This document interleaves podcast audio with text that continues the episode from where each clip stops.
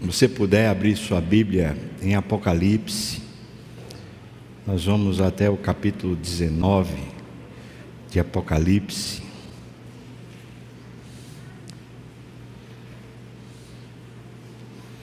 Nós vamos ler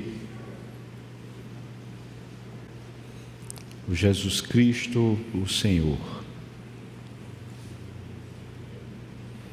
Nós vamos ler a partir do versículo 11 até o versículo 6 do capítulo 20.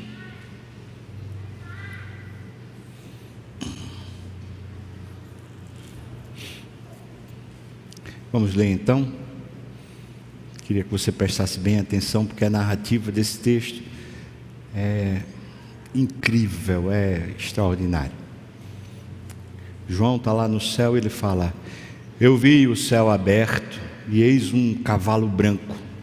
O seu cavaleiro se chama Fiel e Verdadeiro e julga e peleja com justiça. Os seus olhos são como chama de fogo.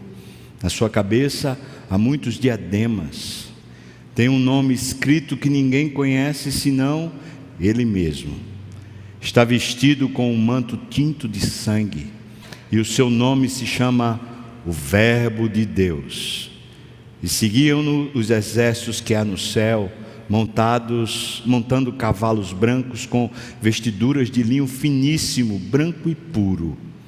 Saía da sua boca uma espada afiada, para com ela ferir as nações, e ele mesmo as regerá com cetro de ferro, e pessoalmente pisa o lagar do vinho do furor da ira do Deus Todo-Poderoso.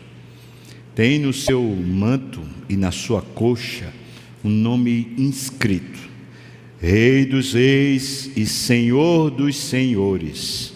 Então vi um anjo posto em pé no sol e clamou com grande voz, falando a todas as aves que voam pelo meio do céu: Vinde, reuni-vos para a grande ceia de Deus, para que comais carnes de reis carnes de comandantes, carnes de poderosos, carnes de cavalos e de seus cavaleiros, carnes de todos, quer livres, quer escravos, tanto pequenos como grandes. E vi a besta e os reis da terra, com os seus exércitos congregados para, para pelejarem contra aquele que estava montado no cavalo e contra o seu exército. Mas a besta foi aprisionada e com ela o falso profeta, que com os seus sinais diante dela, seduziu aqueles que receberam a marca da besta e eram os adoradores da sua imagem. Os dois foram lançados vivos dentro do lago de fogo que arde com enxofre. O restante, os restantes, foram mortos com a espada que saía da boca daquele que estava montado no cavalo e todas as aves se fartaram das suas carnes.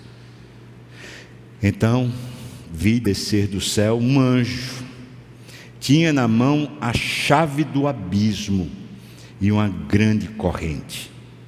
E ele segurou o dragão, a antiga serpente, que é o diabo, Satanás, e o prendeu por mil anos. Lançou-o no abismo, fechou-o e pôs selo sobre ele, para que não mais enganasse as nações até que se completassem os mil anos. Depois disto, é necessário que ele seja solto por pouco tempo. Vi também tronos, e nestes sentaram-se aqueles aos quais foi dada a autoridade de julgar. Vi ainda as almas dos decapitados por causa do testemunho de Jesus, bem como por causa da palavra de Deus tantos quantos não adoraram a besta, nem tampouco a sua imagem, e não receberam a marca na fronte e na mão, e viveram e reinaram com Cristo durante mil anos. Os restantes dos mortos não reviveram, até se completassem os mil anos. Esta é a primeira ressurreição. Bem-aventurado é o santo desculpa, bem-aventurado e santo é aquele que tem parte na primeira ressurreição. Sobre esses, a segunda morte não tem autoridade, pelo contrário, serão sacerdotes de Deus e de Cristo, e reinarão com ele os mil anos. Aleluia. Amém.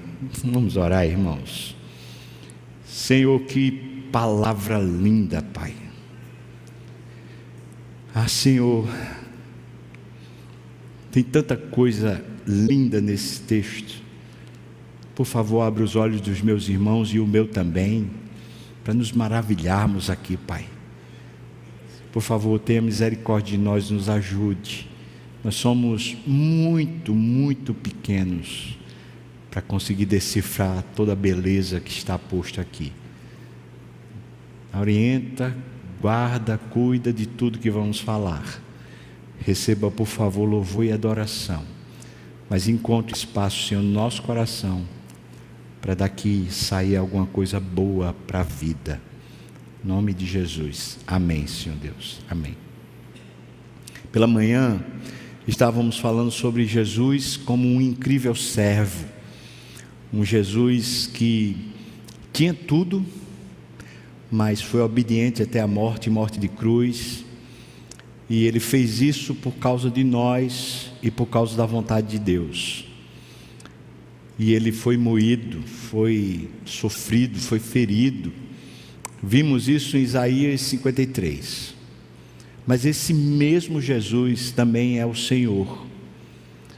E às vezes a nossa mente parece ser tão dual ou dualista que a gente não consegue entender que as duas coisas habitam na mesma pessoa. E é aí que se completa a beleza da divindade e também a beleza do ser humano. É justamente nessa mistura dos extremos, ou daquilo que parece incompatível para nós, esse Jesus que é servo, é o mesmo Jesus que é Senhor. E no mesmo momento em que ele serve, é o mesmo momento em que ele é o Senhor. Ele não tem um momento que ele diz, agora eu vou ser humilde servo e depois agora eu vou ser dono e senhor. Enquanto ele serve, ele é senhor. enquanto ele é dono, ele é humilde. Para me ensinar para nos ensinar como é viver com Deus.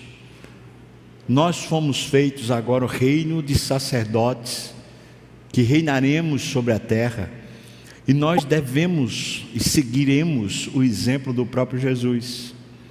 Seremos dono de tudo. E também nós teremos autoridade sobre tudo.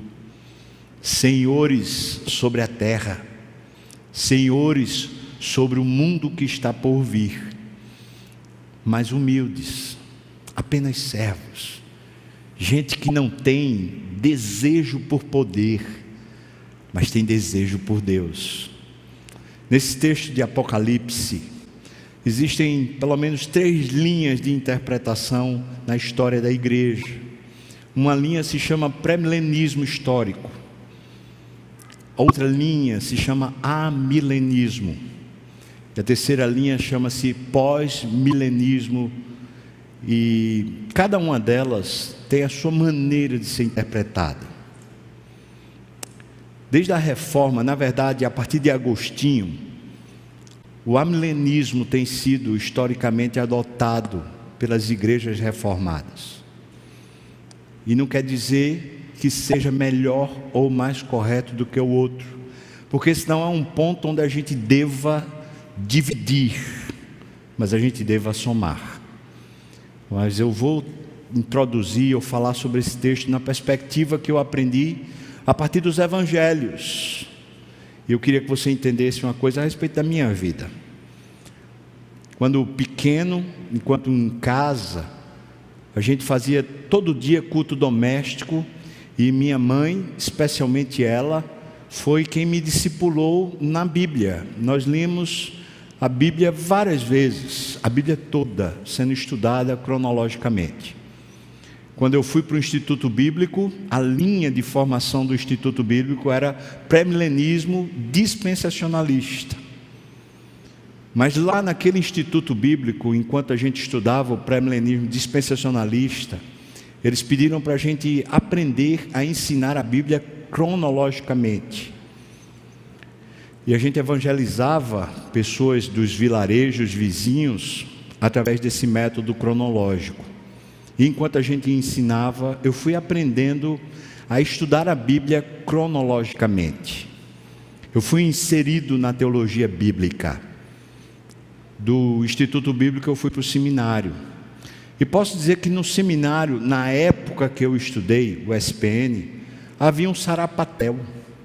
Não havia uma linha bem, bem confirmada. E para falar a verdade, essa área da escatologia foi uma área muito deficitária durante o período que eu estudei lá. Quando eu cheguei ao amilenismo como sendo um norte para mim, eu cheguei depois de ler bastante, especialmente os profetas do Velho Testamento. E depois de ler os evangelhos com bastante atenção, já fruto da experiência com os profetas, eu comecei a ver que o reino de Deus tinha chegado. O reino de Deus chegou em Jesus. Foi instaurado, inaugurado, com a presença física de Jesus aqui na terra. E em sendo assim, eu comecei a entender que, na verdade, o milênio que é falado não se trata de mil anos literal. E apenas nesse texto de Apocalipse, no capítulo 20, é que a gente vai encontrar essa expressão de mil anos. Nós cremos no milênio. Eu creio no milênio, mas não dessa forma literal de mil anos. Eu creio que nós estamos vivendo o milênio aqui e agora, porque o milênio se caracteriza, sobretudo, com o reinado de Cristo. Se Cristo reina, e se Ele reina, então estamos no milênio. Se ele ainda vai reinar, então nós não estamos no milênio. E para mim ele reina. E ele reina com todo o poder e autoridade. E o seu reino é espiritual, mas também é físico. E é claro que na sua segunda vinda, quando ele transformar todas as coisas pela, pelo seu poder, e nós formos glorificados, é óbvio que ali esse reino será então visível para todos, porque hoje esse reino de Cristo só é visível para quem foi salvo, para quem foi redimido e conquistado pela obra da cruz. A partir desse aspecto, a partir dessa perspectiva, é que a gente segue olhando para o Jesus que é apresentado em Apocalipse. Nessa perspectiva amilenista, Apocalipse não é um livro apenas do futuro. Apocalipse é um livro do passado que vai desde Gênesis até os dias de hoje e até o futuro quando Cristo há de vir. Apocalipse, portanto, é uma releitura da história humana, de todas as épocas, de todas as fases não é a leitura apenas do tempo futuro, nem muito menos do tempo eterno, mas é a leitura de como os seres humanos vivem e de como Deus age na terra, mesmo os seres humanos estando contrários a Deus. Dentro do Apocalipse existe aquelas mesmas linhagens que a gente vai encontrar lá em Gênesis: os filhos dos homens e os filhos de Deus. Os filhos de Deus são chamados de Nova Jerusalém, a igreja do Senhor Jesus. E os filhos dos homens são aqueles que receberam o número da besta, por servirem e adorarem a serpente. São os que não são salvos, são os que nunca conheceram o Senhor e Salvador Jesus Cristo. No capítulo 20 de Apocalipse, nós estamos chegando no desfecho central da história, da nossa história. Todos nós nos encontramos no, no capítulo 20 de Apocalipse. E nesse texto, tanto no capítulo 19 como no capítulo 20, nós vamos encontrando a narrativa de como Cristo saiu vitorioso para vencer. como quando ele chegou na terra, os principados e potestades, os dominadores deste mundo tenebroso, os demônios e o próprio Satanás se levantaram com os reis e poderosos para tentar destruir aquela criança. Como Jesus, quando começa o seu ministério, as primeiras entidades a reconhecê-lo foram os demônios e gritaram dizendo: Filho do homem, filho de Deus, porque vieste a perder-nos. Eu creio que quando Jesus enviou aqueles 70 para com autoridade expulsarem demônios e curarem pessoas enfermas, eu creio que, como ele disse para os discípulos, enquanto vocês faziam essa obra com autoridade, eu via Satanás caindo do céu como um relâmpago. Eu creio. Eu creio que o próprio Jesus inaugurou o seu reino físico aqui.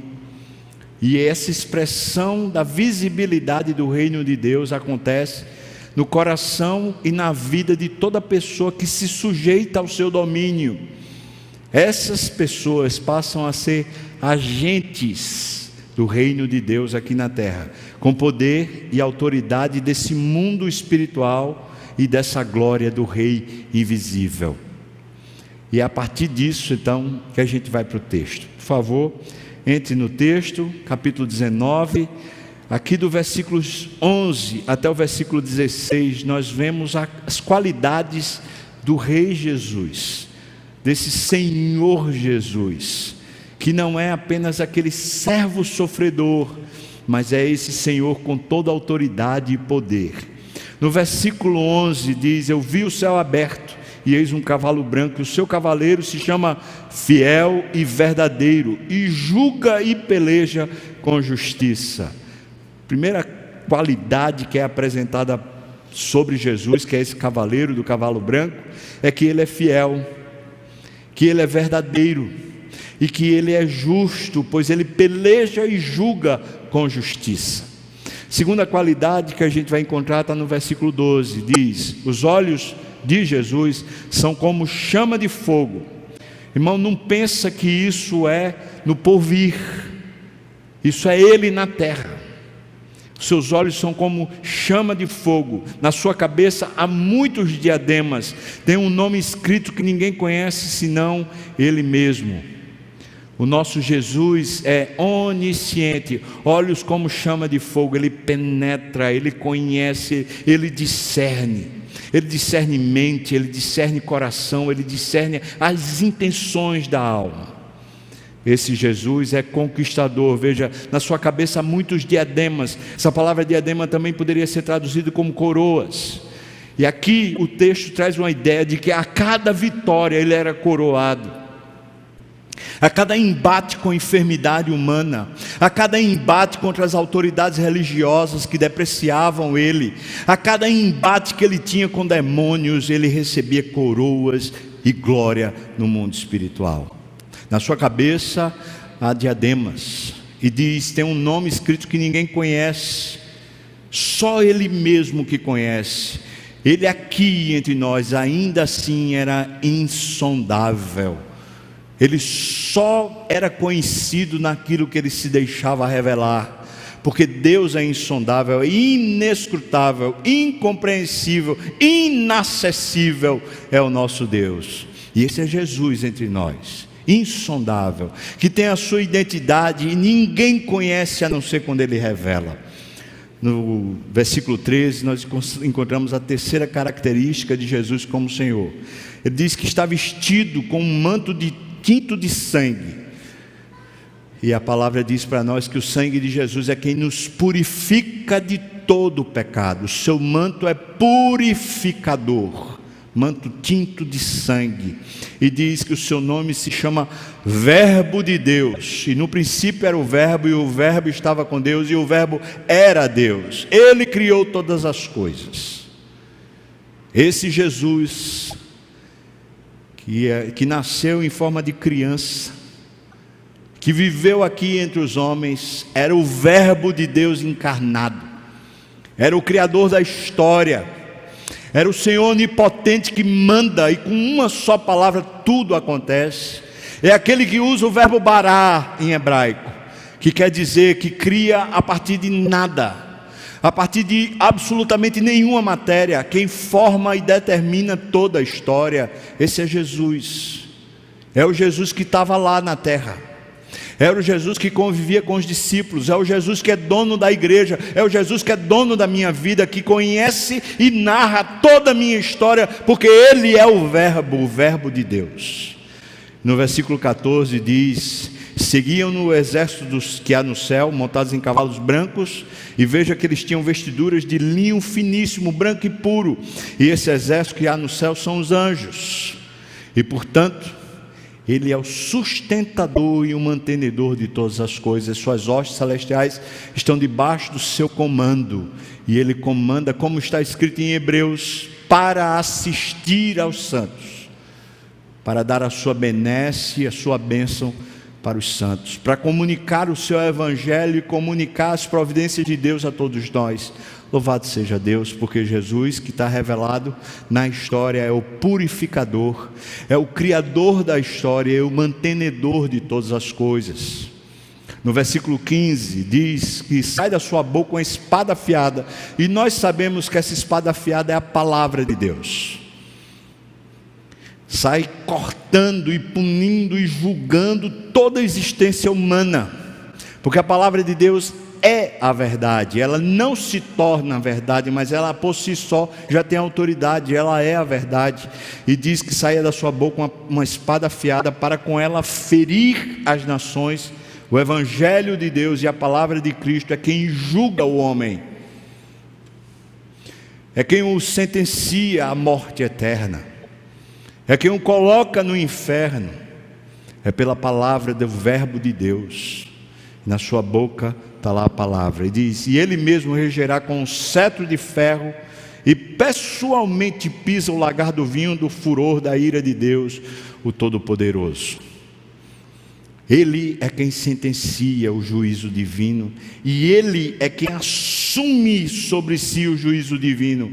Todos aqueles que foram crucificados com Cristo lá na cruz, passaram pelo furor divino na pessoa de Jesus. Mas todos aqueles que não foram crucificados com Cristo Jesus lá naquela cruz, já receberam o furor da, da ira divino, porque já estão condenados ao inferno eternamente. Isso quer dizer que se eu fui salvo por causa do sacrifício de Jesus, toda a ira de Deus contra mim foi derramada em Jesus, porque Ele mesmo pisou o lagar do furor da ira de Deus. Mas se eu não sou salvo, se eu não me encontro em Cristo Jesus, então todo esse furor esteve em Jesus e agora está sobre você e certamente será condenado eternamente ao inferno. Por isso, esse Jesus é o vingador e o cumpridor das promessas. E ele veio com justa justiça para vingar a todos aqueles que se rebelam contra Deus e Sua palavra.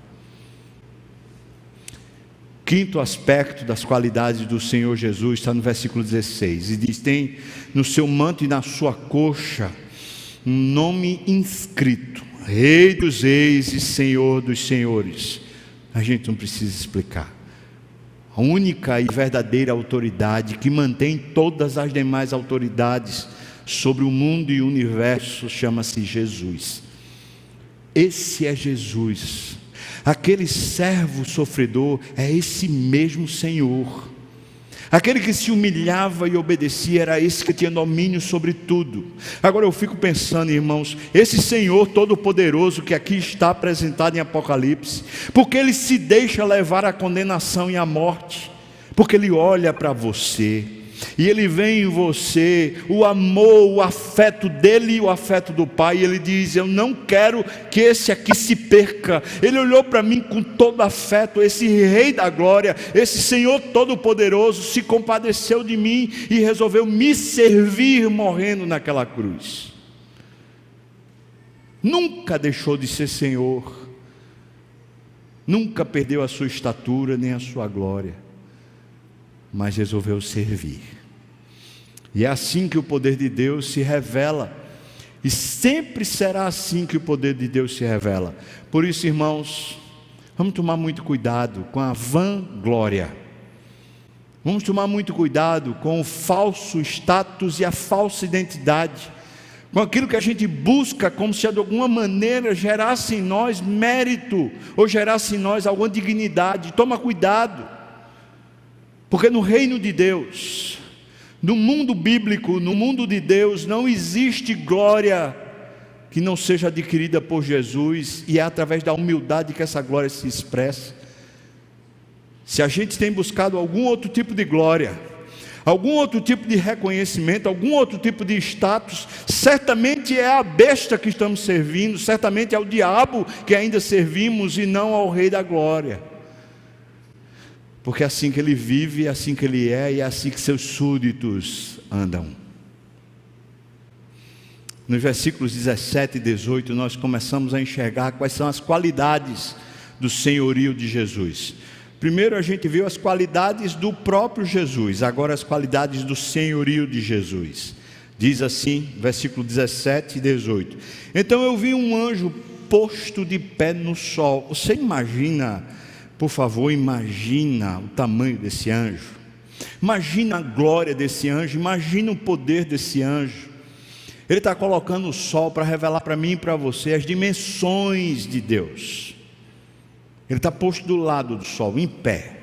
E aí diz: E clamou com grande voz, falando a todas as aves. A expressão aves aqui são os seres celestiais, são os anjos. E ele falou com grande voz, que voam pelo meio do céu. Vinde reuni-vos para a grande ceia de Deus. Olha a grande ceia de Deus qual é? É comer as carnes dos reis, dos comandantes, dos poderosos, dos cavalos, como símbolo de força, símbolo de poder. Para comer as carnes dos cavaleiros também, que também tem símbolo de força e de poder. Para comer a carne de todos, dos livres, dos escravos, tanto pequenos como grandes. E depois, mais adiante, ele fala de todos aqueles que a espada da boca de Jesus passou destruindo e matando. Essas aqui são as qualidades do senhorio de Jesus. Primeira qualidade que eu queria destacar é espiritual, ele comanda o exército dos céus. Mas a segunda qualidade que eu queria destacar é que é terreno. Ele comanda o exército dos céus para fazer justiça aqui na terra. E todos os orgulhosos, e todos os poderosos, e todos aqueles que estão encharcados de soberba, estão destinados a serem destruídos pela espada da boca do Senhor Jesus. E esse Jesus que é cheio de misericórdia, que se compadece e entrega a sua vida na morte, lá naquela cruz, é o mesmo Jesus que com a espada da sua boca, ele vai matar absolutamente todos que continuaram orgulhosos todos os que se em si mesmaram, todos os que tiveram a sua fonte de poder aqui na terra, que não é descendente, que não é vinda dele, todos aqueles que se encharcaram com o poder dos homens, todos aqueles que se encharcaram com o poder das riquezas, com o poder e o status dos governos, que se encharcaram nas suas próprias, nos seus próprios títulos e identidades, todos esses serão alimento dos anjos. E a expressão que Jesus usa aqui é aquela mesma que ele falou para os discípulos quando ele falou sobre a parábola do reino. Lembra que ele disse: Um pescador lança sua rede e arrasta todos os peixes para a terra. Em chegando na terra, então o pescador vai e separa os peixes que servem dos que não servem e mata todos. E aí Jesus explica isso são os anjos que vão separar os salvos dos não salvos e destiná-los ao inferno. Ele também fala da parábola do trigo e do joio. E alguém diz, então vamos arrancar o joio. E ele diz, não, deixa para o fim dos tempos. Quando chegar o fim dos tempos, então os anjos vão separar o joio do trigo e o joio será queimado num fogo inextinguível. Tem um juízo, e esse juízo vem da parte daquele que é o Senhor. E essas são as qualidades. É espiritual porque ele comanda o exército dos céus, mas é terreno porque esse exército do céu age aqui na terra para trazer a justiça de Deus aqui entre nós. Sabe o que é incrível? É que você pode até não ver, Mas esse reinado está acontecendo. Não há ninguém que passe incólume, que não seja visitado por esse reinado do Senhor. Mesmo os arrogantes e soberanos, e soberanos, mesmo todos poderosos, esses também são visitados pela mesma justiça do Senhor. Aleluia! Porque eu não sou mais desses que serão destruídos pela espada da boca do Senhor. Eu não serei alimento dos anjos, comendo as carnes desses arrogantes. Quais são os adversários do senhorio de Jesus? Os versículos 19 a 21 começam a apresentar para nós os adversários do Senhor Jesus. Diz aqui no versículo 19: E vi, João, e vi a besta, vi os reis da terra com os seus exércitos congregados para pelejarem contra aquele que estava montado no cavalo contra os seus exércitos.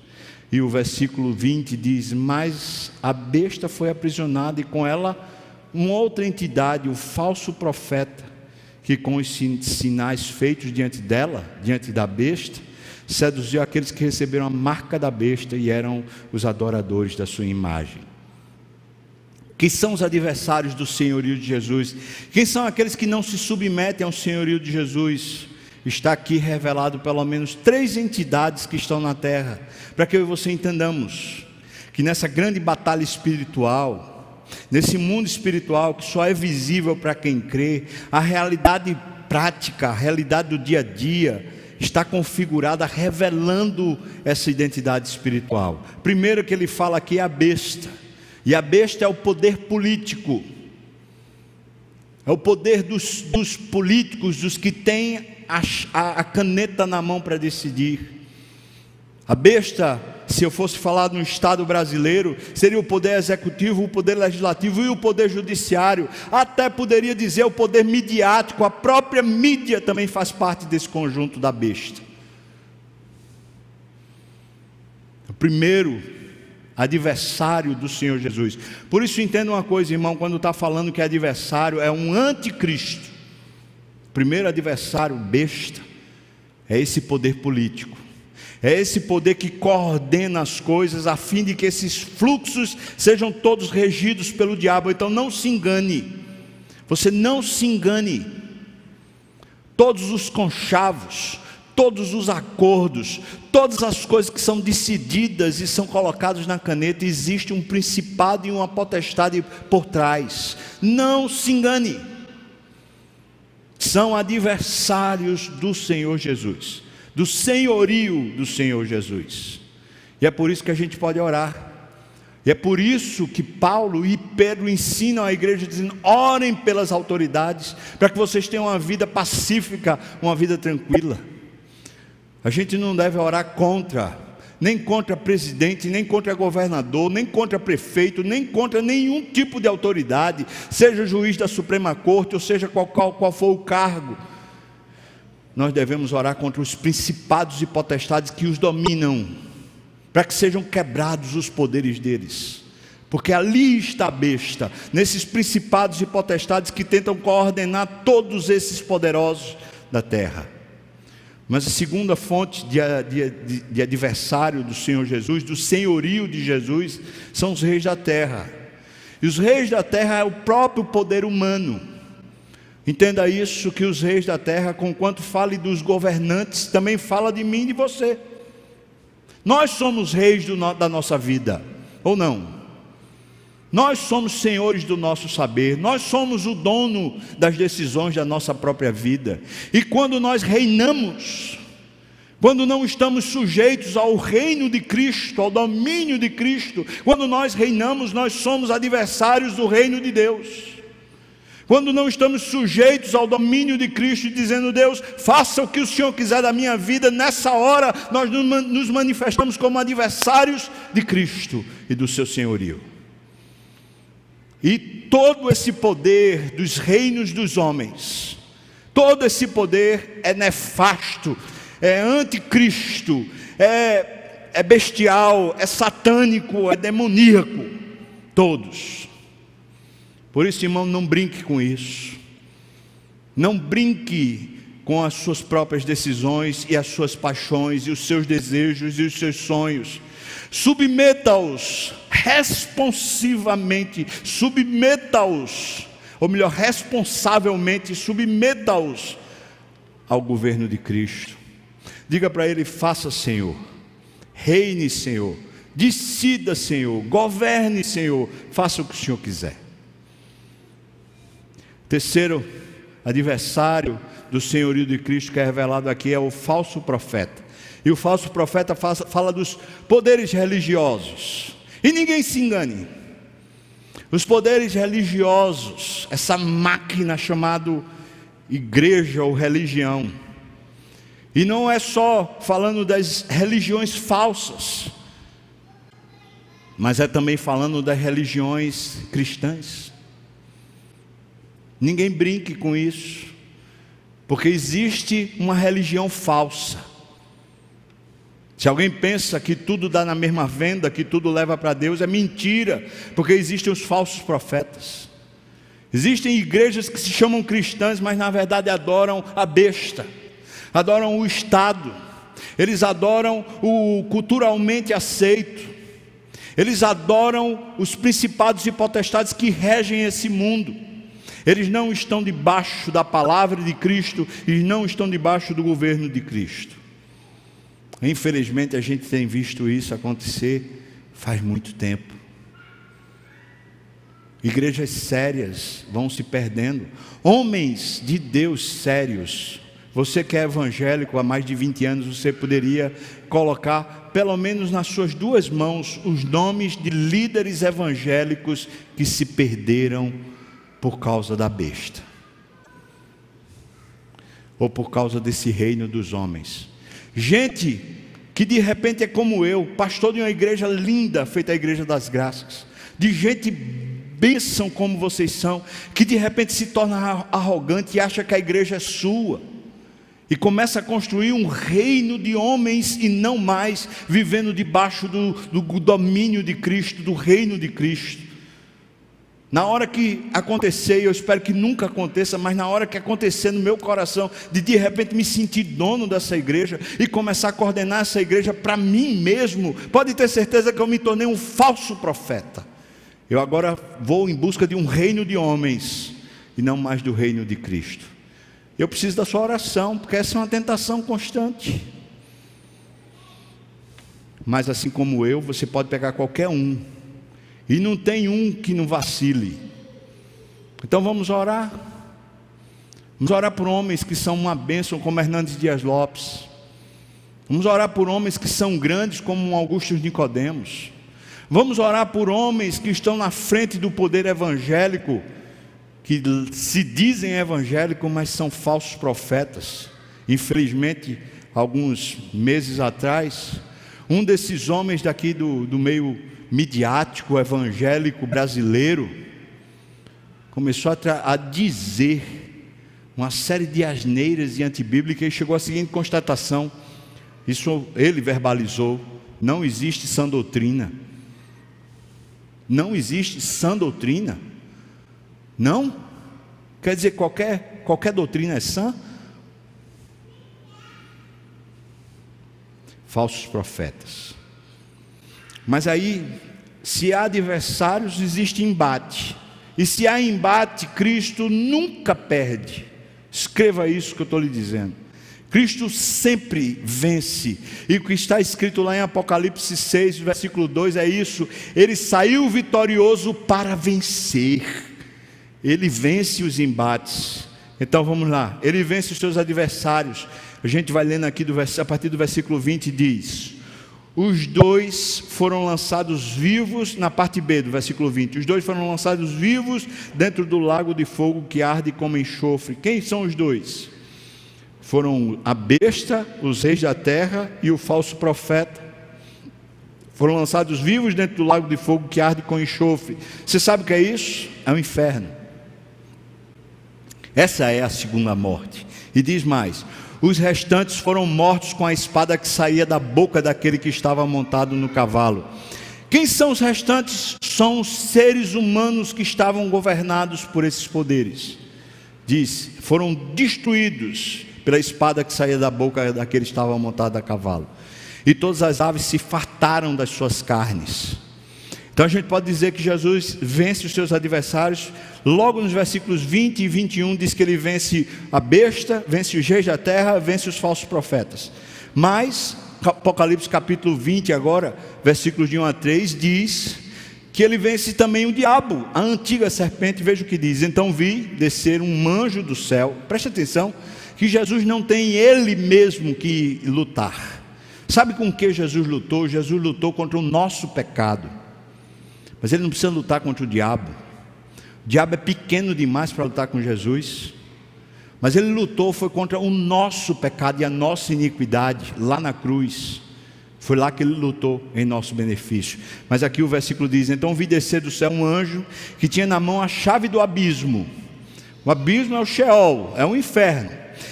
E uma grande corrente. E segurou o dragão a antiga serpente, que é o diabo, Satanás, para que ninguém tenha dúvida, e o prendeu por mil anos. E alguém vai falar: olha aí, mil anos. Pois é. Essa aqui é a única expressão de mil anos que vai acontecer nas Escrituras, nesse capítulo 20. E se é uma figura de linguagem, como grande parte do texto de Apocalipse é figura de linguagem, por exemplo, Jesus é um cavaleiro, um cavalo branco. É figura de linguagem. A besta é uma figura de linguagem. Pois, se é uma figura de linguagem, essa expressão poderia ser resolvida ou entendida como sendo a plenitude dos tempos. Um tempo de plenitude. Porque 10 é o tempo de plenitude. 10 vezes 10 vezes 10 seria o tempo de plenitude. Mil anos lançou-o no abismo, fechou, veja que ele pôs diabo lá, pôs selo sobre ele para que não mais enganasse as nações até completarem os mil anos, e depois disto é necessário que ele seja solto por pouco tempo. Eu vou ler aqui um comentário do N. Grunden, um dos grandes teólogos de teologia bíblica que nos ajuda a entender. Diz: A prisão de Satanás, nos versículos 1 e 2 é a prisão que ocorreu durante o ministério terreno de Jesus. Como assim? Não é depois? Não é no porvir? Não, foi no ministério terreno. Ele falou sobre amarrar o valente a fim de poder saquear a casa. Você lembra disso? Está lá em Mateus capítulo 12, versículo 29.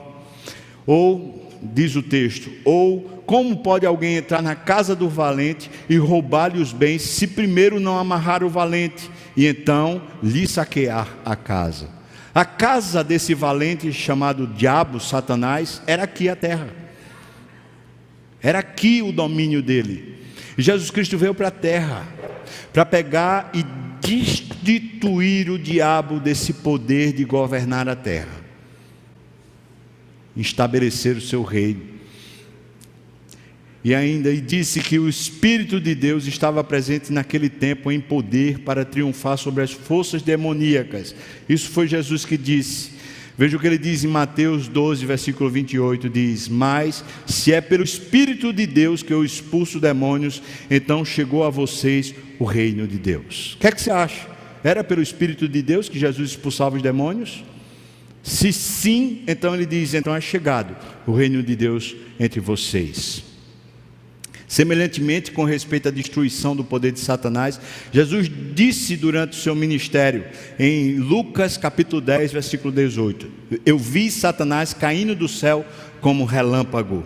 É significativo que os primeiros seres que reconheceram a Cristo encarnado, de acordo com o Evangelho de Marcos, foram demônios. Está lá em Marcos 1, 24, Lucas 4, 34. Então, entre as passagens que mostram os demônios clamando em terror que o Santo de Deus havia chegado para atormentá-los.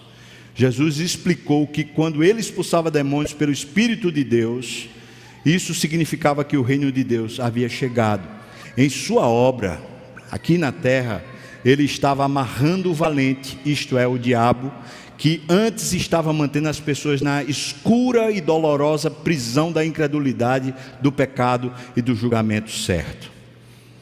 Lucas capítulo 10, por favor, abra aí Lucas capítulo 10, versículos 17 a 20. Lucas capítulo 10, versículos 17 a 20. Diz assim para nós, Lucas capítulo 10, versículos 17 a 20. Então, regressaram os setenta, possuídos de grande alegria, dizendo: Senhor, os próprios demônios se nos submetem pelo teu nome. Mas ele lhes disse: eu via Satanás caindo do céu como um relâmpago. Eis aí vos dei autoridade para pisar de serpentes e escorpiões e sobre todo o poder do inimigo, e nada absolutamente vos causará dano. Não obstante, alegrai-vos, não porque os espíritos se vos submetem, e sim porque o vosso nome está arrolado nos céus. Aleluia. Veja Jesus abrindo a porta do reino dele e agora enviando a igreja com a autoridade do nome dele para instaurar, estabelecer o reino físico do Senhor Jesus. Quando os 70 discípulos retornaram com a grande alegria de sua missão bem-sucedida de pregar o Evangelho, curar os enfermos e expulsar os demônios, Cristo explica como eles foram capazes de realizar essas maravilhas ele lhes disse: Eu via Satanás caindo do céu como um relâmpago. Jesus explica a queda de Satanás em termos do ministério cristão, ministério da igreja. Eis aí vos dei autoridade para pisar de serpentes, escorpiões e sobre todo o poder do inimigo, e nada absolutamente vos causará dano. Essa prisão de Satanás em Apocalipse 20, versículos 1 a 3, tem um propósito específico para assim impedi-lo de enganar as nações. Talvez uma coisa que a gente precisa entender: até Jesus encarnar, todo mundo gentil estava debaixo de trevas. Israel tinha as promessas, tinha aliança, tinha um legado, mas todas as outras nações não conheciam absolutamente nada. E Jesus, quando veio, ele quebrou esses grilhões, e finalmente o evangelho passou a se expandir por toda a terra. E agora, gente como eu e você, pelo menos eu, eu não sou judeu, eu não sou da linhagem, mas agora eu faço parte da família. Eu fui enxertado na oliveira verdadeira, agora eu sou da família de Deus por causa da obra de Cristo. Como o evangelho chegou a mim? Porque Jesus prendeu Satanás. Veja que ele diz: para assim impedi-lo de enganar as nações, no versículo 3. Isso então é o que aconteceu quando Jesus veio e o evangelho começou a ser proclamado, não simplesmente aos judeus, mas após o Pentecostes a todas as nações do mundo. De fato, a atividade missionária mundial da igreja e a presença da igreja na maioria das nações do mundo, ou em todas elas, mostra que o poder de Satanás tinha no Antigo Testamento de enganar as nações e mantê-las nas trevas. Acabou. Louvado seja Deus. Louvado seja Deus. Esse é o Senhor Jesus, irmãos. Vivo, presente, todo-poderoso que nos convoca como um exército do Deus vivo a viver na autoridade do seu nome e do seu poder. Aleluia! Louvado seja Deus.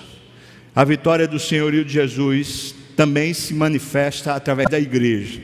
E a gente conclui esse texto mostrando como a igreja é essa vitoriosa no nome de Jesus. Primeiro, a gente vai lendo o versículo 4 aí, de Apocalipse capítulo 20. Veja: Vi também tronos, e nestes sentaram-se aqueles aos quais foi dada a autoridade de julgar.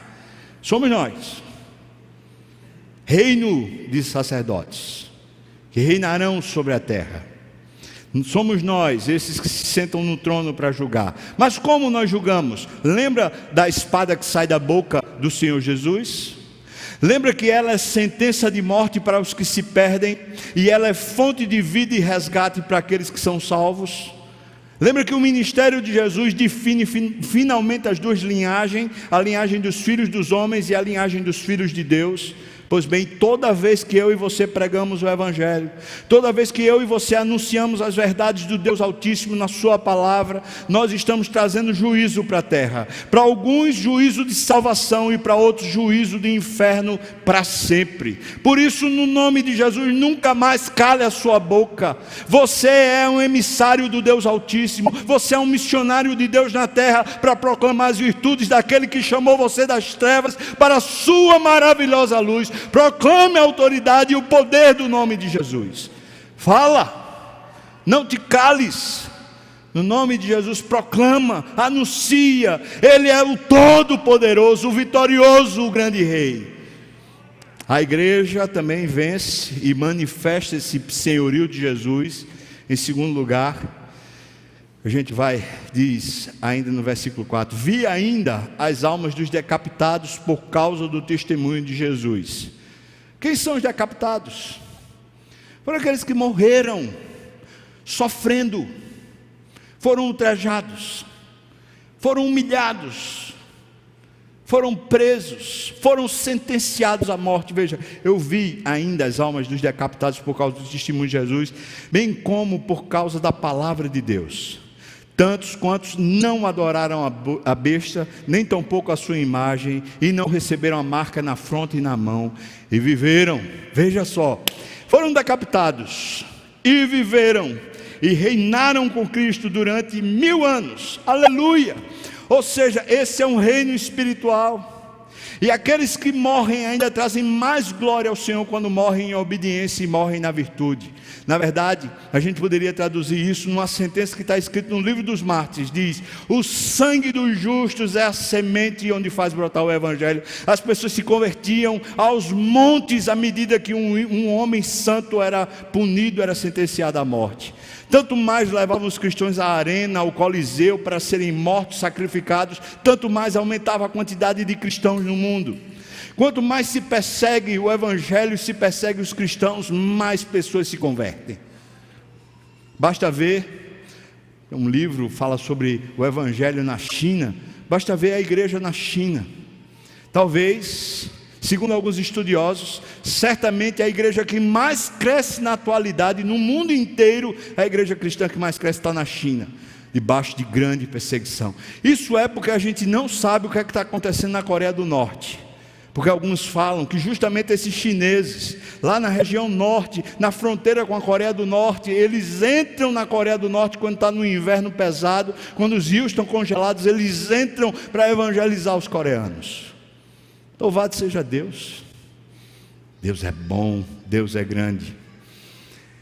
A igreja manifesta a vitória de Jesus, o Senhor de Jesus, ao serem fiéis ao Evangelho, trazendo o reino de Cristo para a terra estando prontos a obedecerem até a morte, mesmo que a gente seja sentenciado à morte. E eu fico pensando aqui, só uma aplicação, é uma aplicação breve, mas é só para você pensar, irmãos, que medo foi esse que tivemos do Covid? Que medo foi esse? Que tipo de cristão somos nós?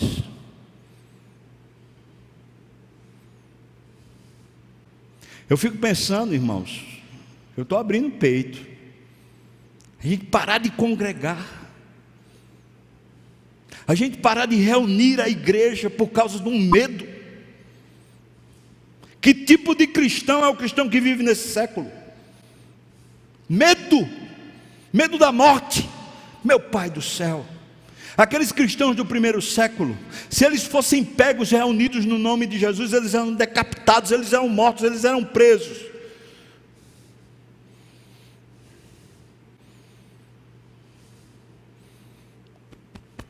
Dói no peito pensar que tipo de igreja frágil, menina, no sentido de criança, infantil, é essa igreja. Estou falando só das graças, não, estou falando da igreja do mundo todo. por causa de uma ameaça de morte, a gente para de se reunir. Por causa de ameaça de morte, a gente para de cuidar dos idosos.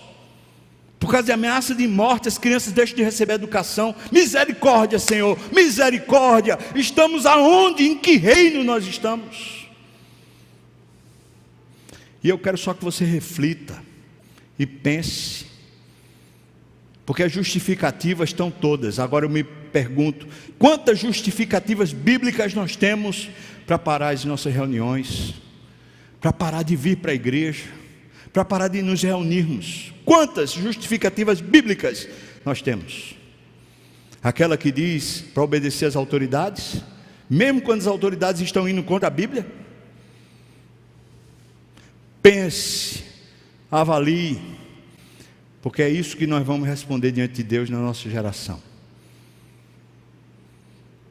Terceiro ponto, a igreja vence à medida que ela serve esse senhorio de Jesus. Em terceiro ponto, quando a gente recebe a ressurreição de Cristo como forma de vida, e não só como forma final, mas quando a gente aqui recebe a ressurreição de Cristo. Veja o que diz, versículo 5 diz: Os restantes dos mortos não reviveram até que se completassem os mil anos. Esta é a primeira ressurreição. E muitos teólogos falam que a primeira ressurreição, preste atenção, porque na Bíblia só existe uma ressurreição. A primeira ressurreição, ela é espiritual, ela não é física. É o que Paulo diz, que ele, ele se entrega a Cristo para estar compatível com os sofrimentos de Cristo, para conhecer o poder da ressurreição de Cristo em vida. É o que Paulo diz: se morremos com Cristo, é certo que com Ele nós ressuscitamos. Essa ressurreição é o poder de Deus que traz a vida de Deus para nós.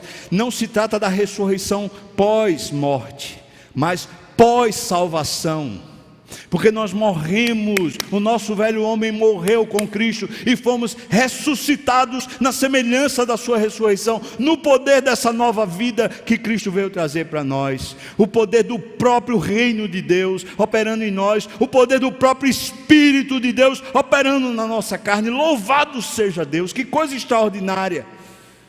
Pois nós enfrentamos, nós como igreja evidenciamos o reino de Cristo quando nós vivemos como ressurretos como pessoa que já passou da morte para a vida, como gente que não tem mais medo do, da morte, morte física, porque já foi tragado pela própria vida.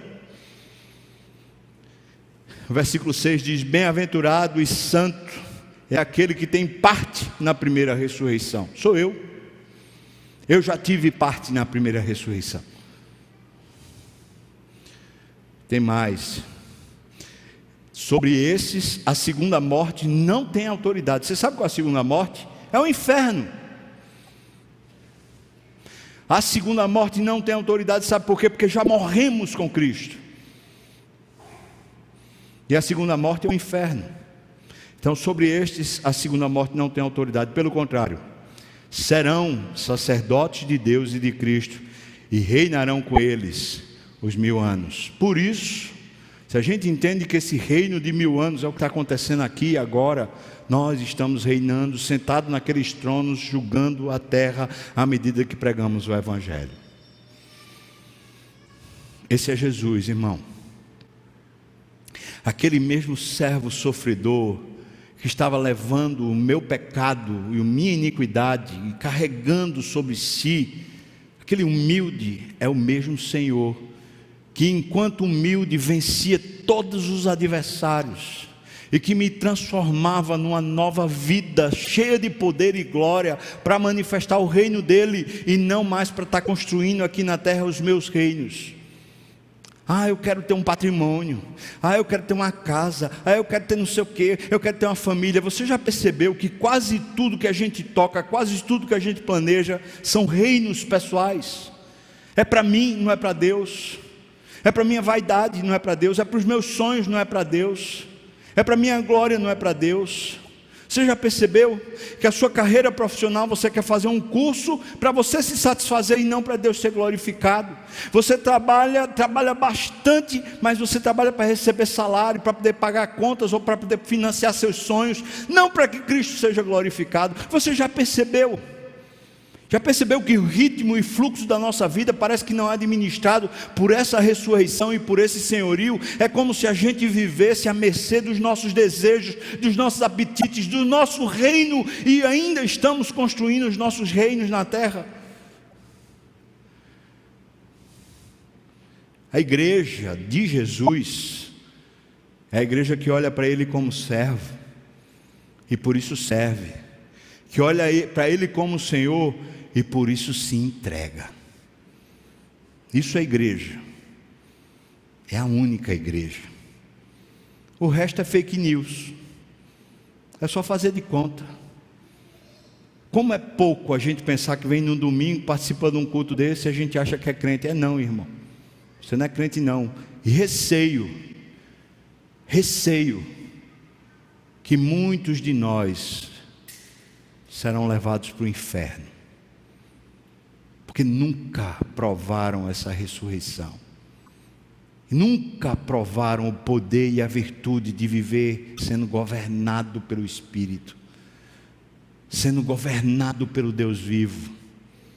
Vivem simplesmente à mercê do politicamente correto, do eticamente aceito, do moralmente bom, cheio de regrinhas, mas longe de um poder espiritual, longe de uma encarnação de Cristo. Esse é o Senhor. E é esse Senhor que nós servimos. Queria chamar você e desafiar você para isso. Para entregar a esse Senhor. Se entregar a Ele.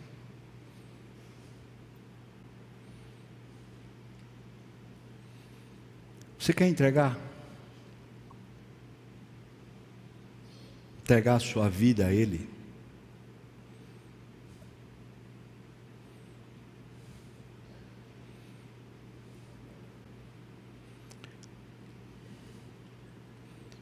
Para concluir, eu vou citar um, uma história breve, muito impactante. Um dos avivamentos que a gente tem narrativa na história chama-se o avivamento dos morávios. Depois daqueles irmãos estarem brigando na igreja durante um bom tempo, o conde Zizendorf sentou com eles falou do Evangelho e disse que se não tivessem paz, eles seriam expulsos do terreno do Conde Zizendorf. Eles resolveram pactuar um acordo. E para que, que aquele acordo fosse confirmado, fosse vivido, eles resolveram começar uma reunião de oração. Essa reunião de oração ficou apelidada como 7 por 24. Era sete dias na semana por 24 horas. Depois ela foi chamada reunião que não tem fim. Quando aqueles irmãos começaram a pedir a Deus que governasse a vida deles, para que eles não ficassem mais arengando, não ficassem mais cheios de essas broncas que a gente que intoxica o nosso coração. Eles começaram a orar uma semana, 24 horas seguida, sem intervalo. Duas semanas, três semanas. Aquela reunião de oração demorou 120 anos, sem nunca parar. Durante esse período, eles determinaram que a Bíblia seria lida todos os dias em família, em casa. Dali saiu um, um diário de oração. O líder espiritual sempre mandava para eles texto do dia para eles meditarem. Até hoje, eles ainda têm esses textos diários de oração. Sabe o que aconteceu? Depois que esses, esses começaram a orar e começaram a dizer: Senhor, reina sobre nós. Aquele povo saiu para evangelizar o mundo. Eles não saíram com recurso de igreja, não tinha projeto para olha, vê se aprova aqui para poder você me dar, sei lá, um sustento. Tem isso não. Alguns dos lugares, como por exemplo a Groenlândia e algumas ilhas que eram dominadas, a pessoa não podia entrar para eles conseguirem entrar para evangelizar, eles se venderam como escravos e foram. Jonathan Edwards fala que as marcas que você vai encontrar num genuíno avivamento, sempre, pelo menos duas. Ele fala de doze, mas eu queria dizer pelo menos duas. Seriedade com a Bíblia e compromisso com a oração. Você teria coragem hoje de dizer para esse Senhor Jesus: veja que Ele manda em tudo, veja que Ele é o Verbo da vida, o Criador da história. Você teria coragem de dizer hoje para Ele: Senhor, eu desisti da minha vida, eu quero que o Senhor reine, pode fazer o que quiser de mim, pode me tirar do emprego,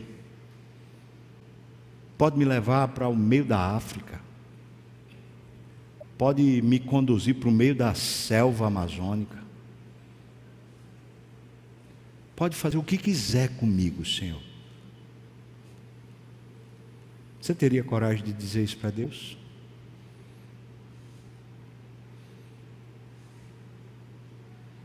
Eu não consigo mais ter razão para viver se eu não puder dizer isso para Deus. Não tem sentido para a minha vida se eu não puder dizer isso para Deus. Senhor pode fazer o que quiser. O que quiser. Você tem coragem de dizer: Eu desisto da minha vida, Senhor. Pode fazer o que o Senhor quiser.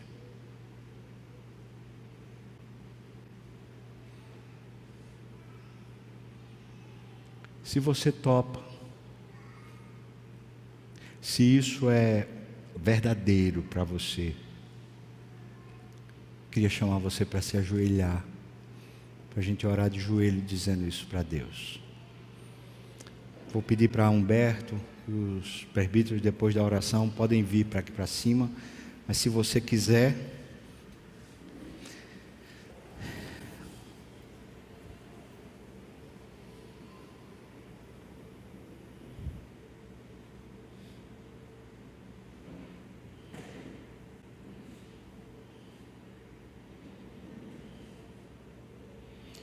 Senhor Jesus, nossa oração aqui é a mais simples que a gente poderia fazer. Nós estamos querendo aprender contigo como viver para Deus. A gente já tem tentado fazer isso de muitas formas, mas hoje, confrontados pela realidade da tua palavra, estamos de joelhos só para dizer para o Senhor: Deus, eu desisto. Meus sonhos não são mais importantes do que tua vontade. Meus desejos não são mais importantes do que tua vontade. minha família não é mais importante do que tua vontade.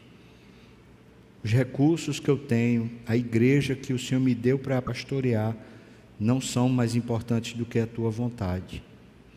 Os meus dons, os meus talentos, as minhas qualificações não são mais importantes do que a tua vontade, Senhor. É por isso, Pai, que como sacrifício vivo a gente se apresenta hoje para ti, para te dizer: Senhor Deus, pode tomar a minha vida nas tuas mãos. Estou abrindo mão e desistindo, Pai. Eu não quero mais viver para mim mesmo. Senhor, eu não quero mais viver para construir um reino para mim. Não quero viver obedecendo a besta e o falso profeta, Senhor. Eu também não quero viver obedecendo a principados e potestades orquestrados pelo diabo, Senhor. Só tem um Senhor na minha vida, Deus. É o teu filho Jesus. Ele é o meu Senhor. E é para Ele que eu quero viver. Senhor, eu quero viver de todo o coração, debaixo desse controle debaixo desse domínio. Faça teu querer em mim, Senhor. Faça tua vontade aqui em mim. na igreja, em qualquer lugar, onde o Senhor me colocar para te servir, que seja apenas um instrumento e o Senhor seja cheio de glória e receba toda a honra e todo o louvor, como o Senhor é digno para receber, Pai. Ó Deus, quando a gente se levantar daqui hoje, permita que a gente não, não volte atrás. Pelo contrário, a gente assuma novos compromissos contigo, de realmente viver do jeito que o Senhor quiser, Pai. Satisfaça o nosso coração plenamente. Nos encha com a tua virtude e com o teu poder plenamente. Nos alegre completamente através da tua presença, Senhor. Nós precisamos de ti. No nome de Jesus. Amém.